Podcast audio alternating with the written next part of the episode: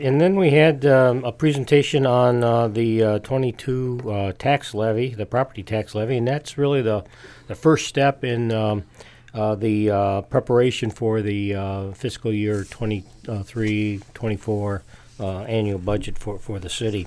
Uh, the uh, proposed tax levy for this year, which will be uh, collected next year on the property tax bills, is two million six hundred twenty-three thousand one hundred dollars, and that's just a, a slight uh, increase over uh, last year's uh, property tax levy, and it really mostly captures uh, the uh, the growth in the assessed value, um, and in fact, uh, we're projecting uh, last year's tax rate, uh, city's tax rate was just under two dollars and ninety-three cents, and uh, we're uh, projecting next year it'll be just uh, slightly over two dollars and ninety-three cent, about half a cent increase. So we're actually the levy actually captures uh, a lot of the uh, new growth that we've uh, uh, uh, we've seen here over the past year.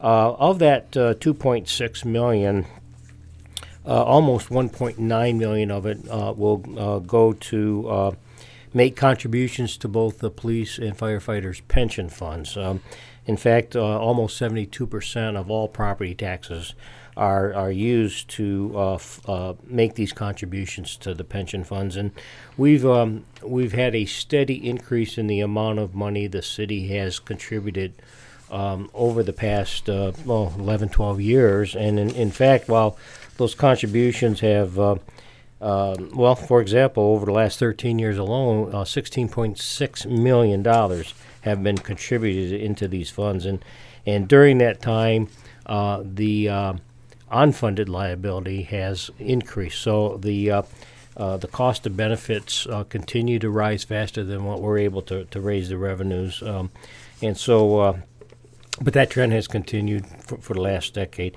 Uh, I, will, note that uh, the other two uses of the property tax uh, revenues that we will collect, four hundred thousand, will be used to help pay down uh, the debt service, and only three hundred and fifty thousand actually goes into the general fund to support city services. So, when you look at a um, our municipal budget uh, in in a range of about sixteen million dollars annually uh, only 350,000 is of property taxes are actually used to provide municipal services, um, uh, police, fire, public works, you know, snow plowing, and that type of thing. So just a very small portion of the overall uh, um, property tax is actually used to, to support municipal service. Uh, this was presented uh, to the council, and they authorized uh, putting the uh, ordinance on the agenda for the next uh, first meeting in, in December, the, the next council meeting.